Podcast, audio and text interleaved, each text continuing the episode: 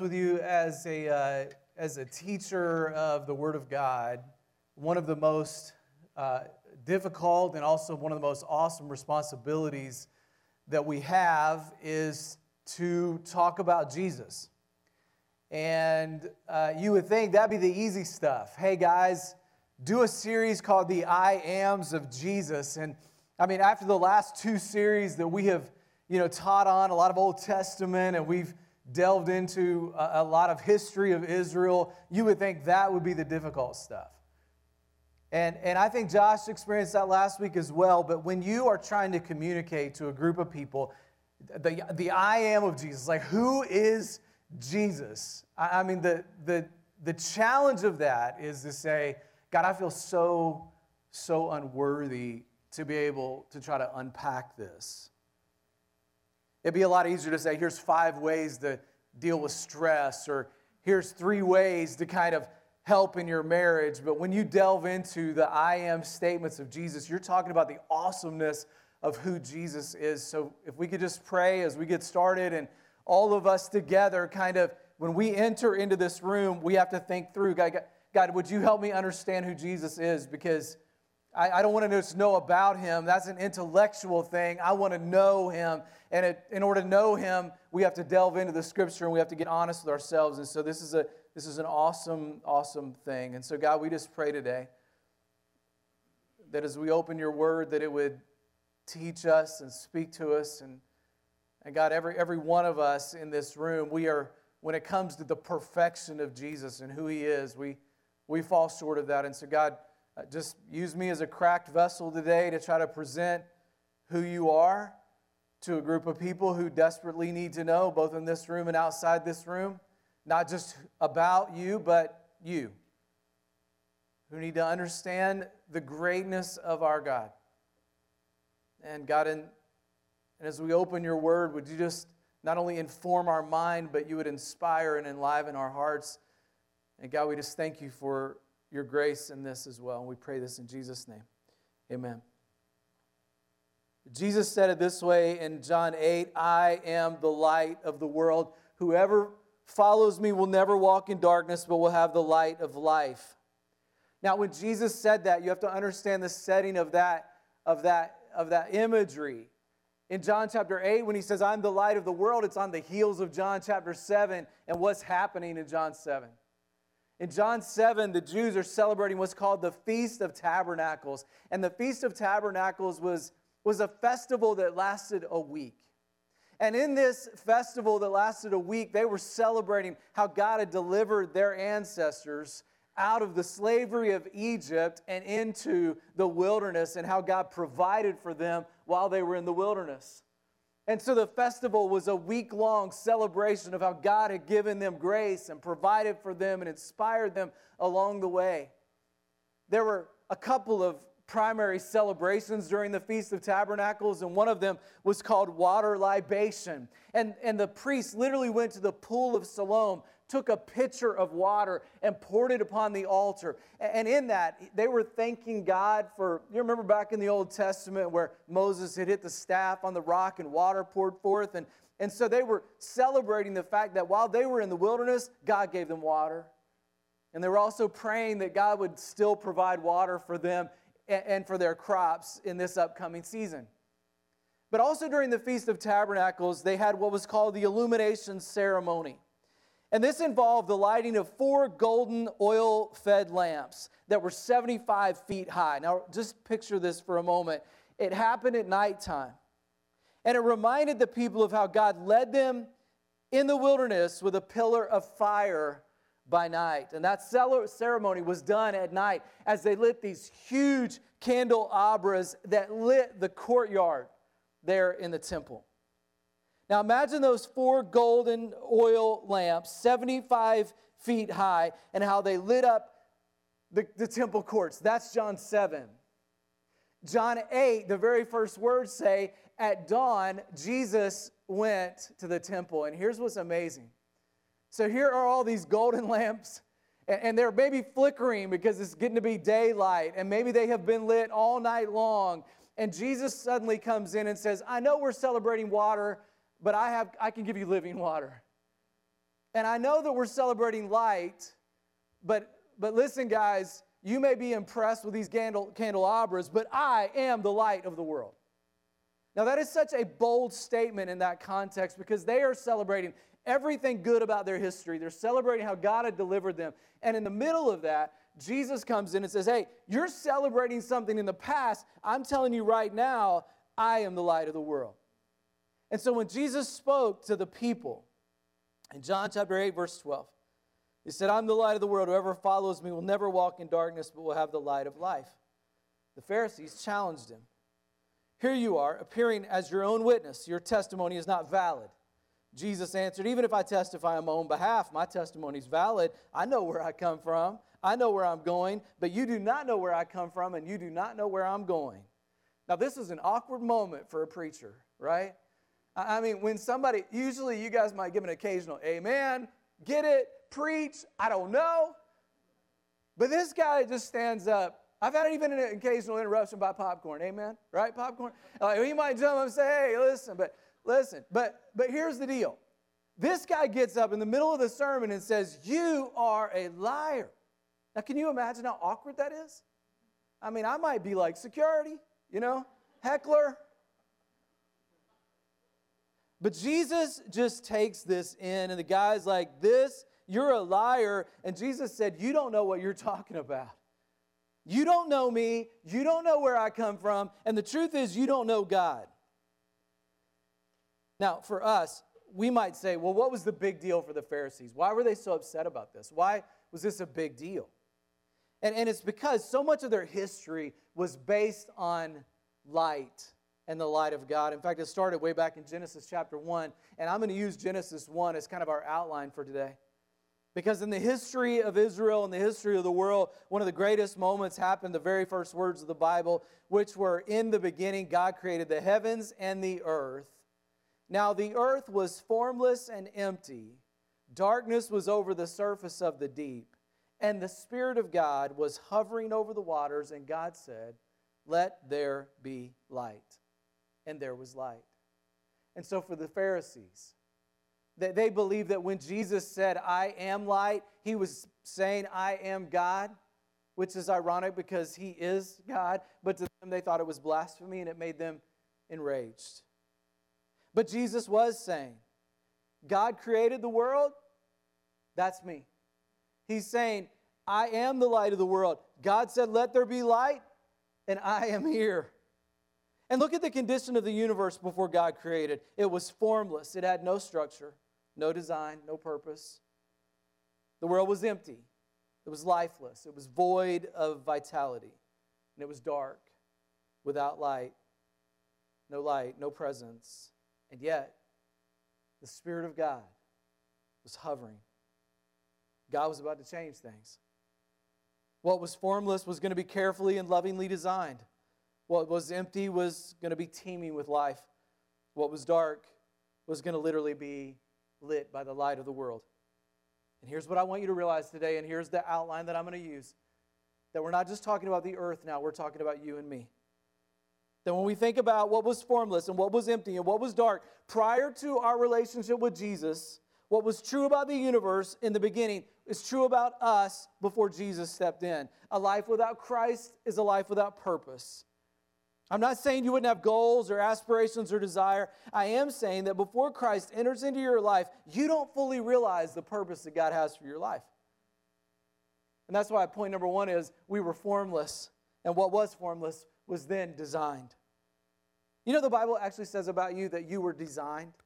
It wasn't just that your mom and dad had, were good at family planning, or for some of you guys who were a total accident, you thought you've said that for years. Oh, I was a big mistake. No, you weren't. No, you weren't. Psalm 139, even in the, in, in the darkness, uh, it will not be dark to you. And it says, The night will shine like the day, for the darkness is as light to you. For you created my inmost being. You knit me together in my mother's womb. I praise you because I am fearfully and wonderfully made. Think about that. God Himself formed you. You're not here by accident. His light shined on you. He, he, he, he took what was formless and He designed it. Now, the number one question that I get from people these days is uh, what is God's purpose for my life? What is God's will for my life? What am I supposed to do with my life? Why am I here? And I think one of the greatest places to see that is in 1 Peter chapter 2, where it says that you were designed as a chosen people, a royal priesthood, a holy nation, God's special possession, that you may declare the praises of him who called you out of darkness into his wonderful light. Man, if you ever feel unworthy, read that, read that verse right there. You're a chosen person, you're a special possession, you're a holy nation. If you ever feel unworthy, if you ever feel less than, read that verse. And he says, What's your purpose? Every day, your life is to be a declaration of praise. Every day, your life is to be a declaration of praise. There's to be something that when people look at you, they say, There's something different about that person. That they are living their life intentionally, not just for themselves, but for something greater than them. That they would be a declaration of praise in for God in their life. And listen, when you grasp that fact, that you were created, you were designed by God for a purpose to declare His praises with your every breath, it will change you.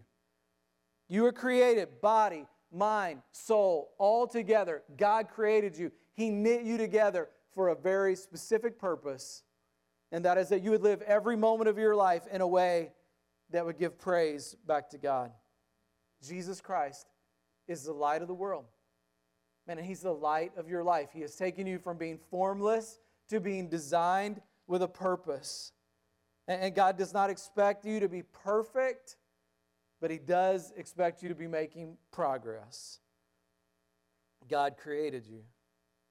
Here's a second thing that we're told in that moment of creation. Not only was it formless, it was empty. There was no life. The earth was empty before the light came. And what was true of the world is true of you. Before you have a relationship with Jesus, you can't experience ultimate fulfillment. And that, that's true. And I think you'll agree about this that to be a Christian to really is to really enjoy life. I tell people that there are two great things about being a Christian. One is eternity. You get heaven when you die, you get forgiveness of your sins, you get a hope for eternal life. I mean, who, what's not to like about that? but you also get God's presence and His peace, and I believe the best life possible right now. I, some people might challenge me and say, Are you saying, Stephen, that uh, we can't have a good life without God? Are you saying I can't enjoy things?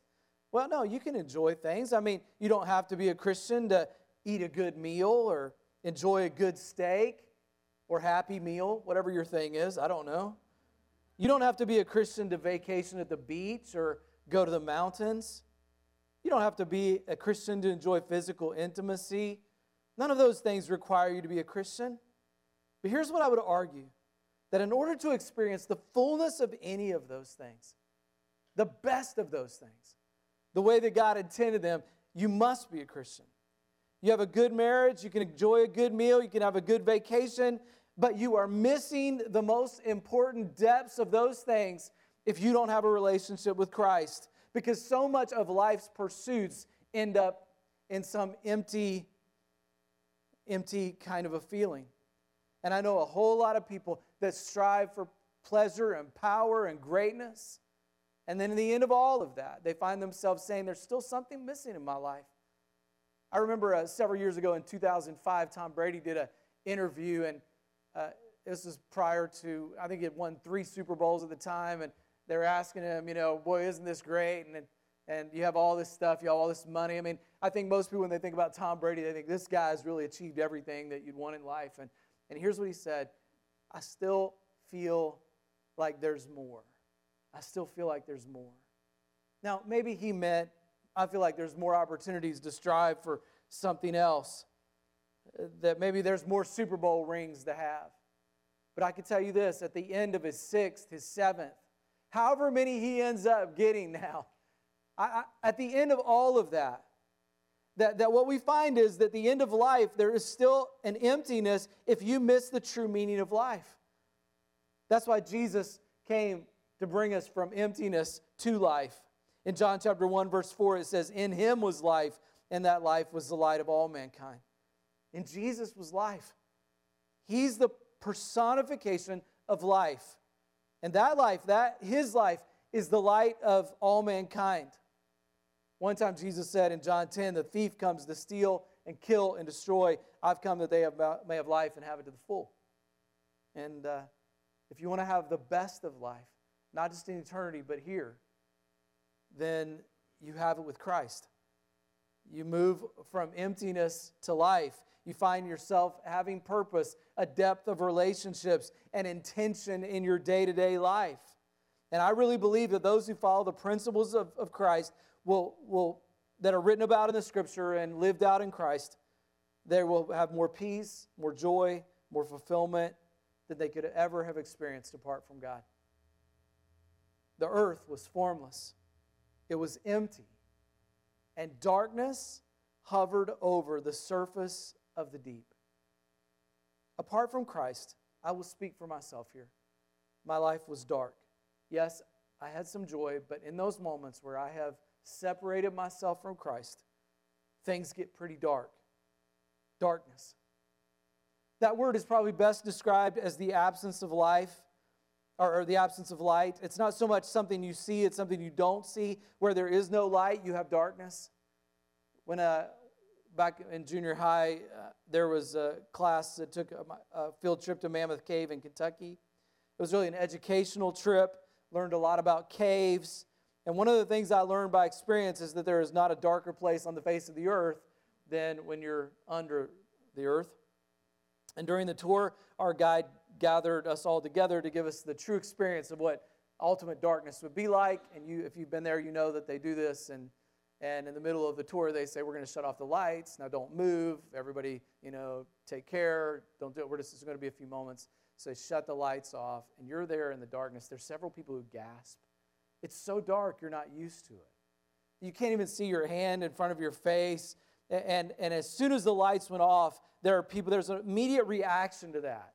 Maybe a little bit of fear. If, if it lasted very long, a little bit of a lonely feeling. And just imagine if it lasted for five minutes, 10 minutes. What about an hour in that place of darkness? Darkness does some strange things to you. When I was a child, we lived right next door to my mama and papa's house, and I'd go over and visit with them. And then often after dark, I would take that long walk, which now I've been on that walk several times since then. It's really not that far, but back then it seemed like a long, long way. And Uh, I would walk from their house to, to our house, and I can still remember the feelings that I had. A chill would begin to run up my back, the little hairs on the back of my neck would stand up, and I'd pick up speed until I was running with uh, all my might to my house. And I was so relieved when I pushed open the door to my home and I came into the light of the living room. There was no better feeling than that. Darkness does some strange things to you. It makes you fear when there's nothing there. Causes your mind to do crazy things. It causes your ears to pick up on things that otherwise you wouldn't have noticed.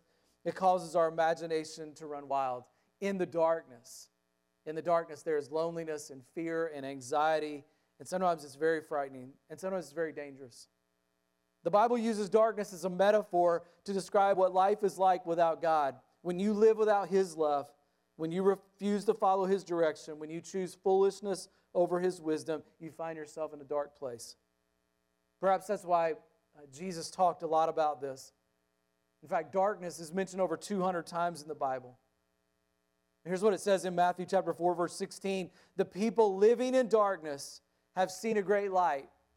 On those living in the land of the shadow of death, a light has dawned." In reference to Jesus. John 3:19, "This is the verdict, light has come into the world, but people love darkness instead of light because their deeds were evil. Jesus said, I'm the light. I brought you out of the dark world. Jesus said, I'm the light of the world. But he said that because he knew there was another power at work in the world, and that was without light, there is darkness. Without good, there is evil. And the enemy is doing everything he can to keep as many people as he can in darkness. John chapter 3, verse 19. He said, Light has come into the world, but men love darkness instead of light because their deeds were evil. Everyone who does evil hates the light and will not come into the light for fear that his deeds will be exposed. But whoever lives by the truth comes into the light so that it may be plainly seen that what he has done has been done through God. Here, friends, is what I want you to understand in this point that all of us, every single person in this room, lives, has lived in the dark, uh, sometimes goes back to the dark.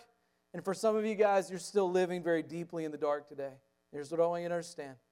Until you grasp the darkness of this world and the darkness of your own heart, you will never fully appreciate or celebrate the light of Christ. You see, to, to an extent, our eyes have really adjusted to the darkness these days. An Amber Alert comes on the radio, and it's just another drive to work. The news reports another murder downtown, and we lie on the couch and grab another handful of chips. We have grown used to the darkness. There's so much chaos around us. A coworker is arrested for domestic violence. A teenager commits suicide. A fatal car accident has backed up the freeway, but we're frustrated because we're late for dinner. You see, friends, the reason that we don't always notice the darkness, and it's hard for me to admit this, is because we are part at times of the darkness. We are part of living a comfortable kind of what we think is a comfortable reality in the midst of the darkness. And while we don't want to admit that, it's true. All of us have a certain part of our life that's dark. And you, did I really just say that to my spouse? Did I really just let my eyes watch that? Did I really just let my mind think that? Did I really just cheat on that test? Did last night really happen? Where did that come from? Are you ever caught off by the darkness within you? And if you're not caught off by it, then you have to ask yourself, why am I getting used to the darkness? And can I tell you something? I'm not a child anymore, but, and you're not either, but we still need to be afraid of the dark. John 12, 46 says, Jesus said, I've come into the world as a light so that no one who believes in me should stay in the darkness. Jesus is compelling you. He is asking you, He's saying, don't stay in the darkness. In other words, once you are in the light, stay in the light. And if you're like me, you're drawn back into darkness, drawn back into the darkness of discouragement, drawn back into the darkness of self doubt, drawn back into the darkness of loneliness or temptation. And some of you, you're, you're so much in that right now that, that you have lost yourself in the darkness. You thought you could control it, but like a dimmer light, things have gotten darker and darker and darker, and you've discovered the darkness will always take you further than you ever intended to go. Maybe it takes you from yelling at the kids to being abusive. It takes you from a few drinks with friends to not being able to go a day without getting drunk. It takes you from looking at a few pictures in a catalog to spending hours online looking at graphic images. It takes you from stealing a few dollars out of petty cash to embezzling thousands. It takes you from the little indulgence to crippling credit card debt. There's a song by the Casting Crowns that says, It's a slow fade when you give yourself away. It's a slow fade when black and white have turned to gray. Thoughts invade, choices are made, a price will be paid when you give yourself away. People never crumble in a day. It's a slow fade. It's a slow fade. And you have to evaluate today in your own mind where is it that you have drawn back into the darkness? alone, afraid, uncertain, a sense of panic. And if you don't have those feelings, you have to ask yourself why. Why do I not feel that way anymore? Paul writes in 1 Thessalonians 5 You are all children of the light and children of the day. We do not belong to the dark night or the darkness. So then, let us not be like others who are asleep, but let us be awake and sober. For those who sleep, sleep at night. Those who get drunk, get drunk at night. But since we belong to the day, let us be sober, putting on faith and love as a breastplate and hope of salvation as a helmet. If you are experiencing darkness in your life, listen to those words in 1 Thessalonians. Put on faith, put on love, put on hope in your life. If you're experiencing the darkness of suffering, maybe some physical suffering that you're going through, or somebody that you love, let the light of God's joy come into your heart by saying, God, no matter what happens on this earth, we know that you have a better plan ahead. If you've let the darkness of anxiety come over you and cloud over you, then allow the light of God's peace to break through your darkness. Begin to pray once again and say, God, rather than thinking about all the chaos in the world, help me to find peace that passes understanding in you. Maybe you find yourself in a dark place because your own mistakes, your own failures. You just made some decisions you wish you could do over. You just wish you could go back, do some things differently, and you wonder, why did I do that?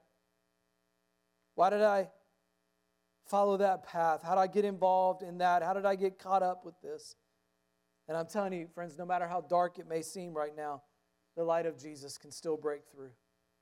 A light has dawned in the darkness. And God calls his people and says, I am the great light. I'm the light of the world. And in him there is no darkness at all. Now he says, now live as children of light. Live as people who believe and know that we don't have to stay in the darkness of discouragement or, or despair or temptation, that we can stay in the light of Christ. And again, Christ is expecting not perfection, but progress. That we would move from this side to that side, that we would look at our own life. And I just want to do a little test for you today. I mean, if you were just going to put your life on a little scale and say darkness to light, I mean, are you, and zero, let's say zero is the middle, are you moving more toward a negative balance? Are you moving more toward the darkness or are you moving more to the light? Are you like a are you like right in the middle? Well, if you are, Jesus said, don't do that. He said, I'd rather you be hot or cold, but don't be lukewarm. Don't be in the middle. And, and those of you who are kind of creeping to the darkness, you have to say, How far am I into that? Am I a negative one today? If I gone all out, I'm a negative 10. I feel so far away from the Lord today. Or maybe you're like, I'm making progress. I'm not perfect, but I'm like a one. I'm a two. I feel like I'm more in the light than not in the light, and I am heading that direction.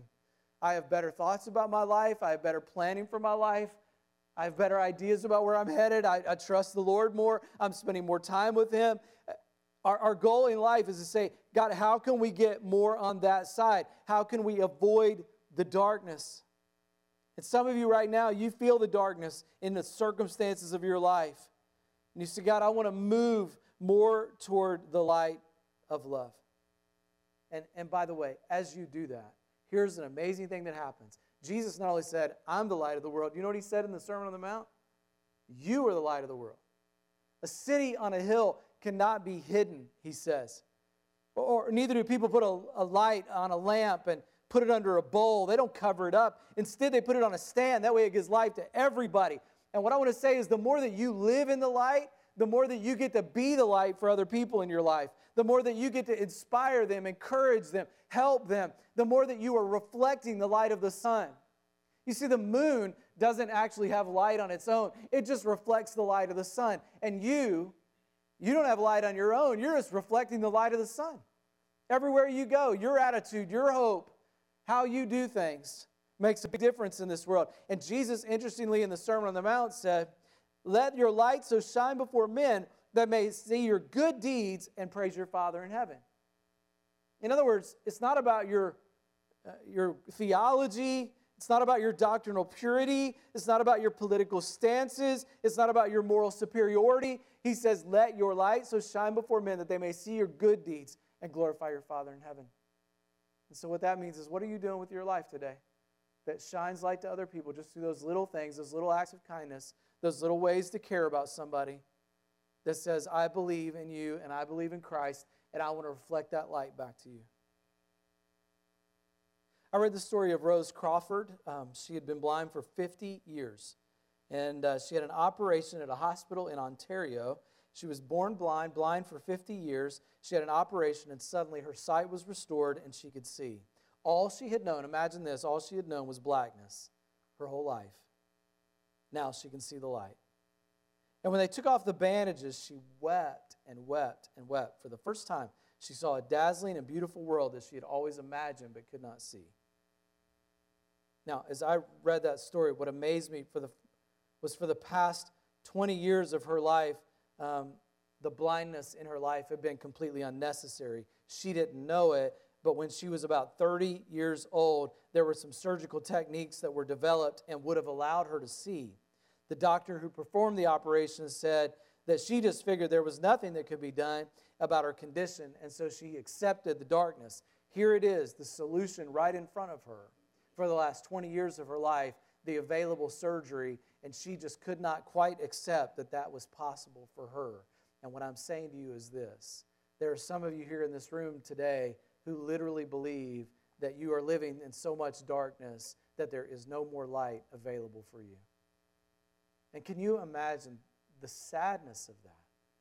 Saying, man, I, I didn't even know I didn't know there was hope. I didn't know there was something better. Or if there was, I certainly didn't think that God would give it for me, that God would do it for me. And that's what the enemy wants you to believe that you are so far from God, that you're so much in darkness, there is no more light for you, there's no more hope for you. There's not and listen, I'm just telling you, Jesus said, I'm the light of the world. Not I'm the light of the world except for so and so. I'm the light of the world except for this person. Jesus, it's not based on you, it's based on Him. It's not based on your perfection, it's based on His. It's not based on how good you are, it's based on how great and gracious God is. That's why, honestly, when I when I feel like I like I started in the whole beginning of this message, that when you get up to teach and you know as a teacher that when you're sharing with people and you're you're saying this, you're you're as human as they are, and you're saying, God, I, I just want your light to shine through me. And that's an awesome thing. It's an awesome, incredible task. And His light is available for me, His light is available for you. One of the things that's about to happen in uh, two weeks, we're going to have Easter. And on Easter, we're going to have a big baptism day. I, I don't know how many people are going to be baptized, but if you want to do that, the Bible says that when we're baptized into Christ, we die to our old way. We're really dying to the darkness. We're raised to new life. And some of you may want to make that decision. If you do, let us know. We'd love to be able to baptize you that day in that tank and to be able to say, God, we want to go from darkness to light. We want to go from death to life. We want to go from hopelessness to hope. And God, we need your light to shine through us. And so toward that end, I just want to pray for you today as we as we think about that, we think about your life. God, you are the great I am. There, I mean, really, there was nothing else to be said than that. When, when they ask, who, who are you? Just tell them I am. I, I mean, I'm the light of the world. I'm the door, I'm the good shepherd, I'm the bread of life. You take from me, you'll never grow hungry. I'm, I'm the water of life, I'm the way, the truth, and the life. I am, I am, I am. These are the words of Jesus. God, thank you for being our light. Thank you for giving us hope in a dark world. God, thank you that in the midst of chaos and darkness, we are able to see the light of hope and the light of grace and the light of truth. God, thank you for giving us not only the promise of eternal life with you, but also the hope and the joy and the peace that we have in this life right now. And so, God, for those who are living in darkness, there are dark parts of their life they don't want anybody to see or experience. God, I pray that you would allow them to, to feel your grace, that you would shine light in those dark places. God, for those who, who feel discouraged or anxious today or lonely, I pray, God, that your light of hope would shine in their life, that they would know that your presence, your peace that passes understanding is available to them. God, help them to pray a simple prayer today. God, I need your, I need your light in my life. God, thank you for designing us. Thank you for filling us and giving us life. Thank you for giving us light. God, I pray uh, for Easter Sunday that as people come, that there will be those who want to be baptized into Christ and they do want to go from darkness to light in that moment. Thank you, God, for loving us. Thank you, God, for giving us Jesus. And today we just worship you in return in our simple way to say thank you, God. Thank you for loving us. We pray in Jesus' name.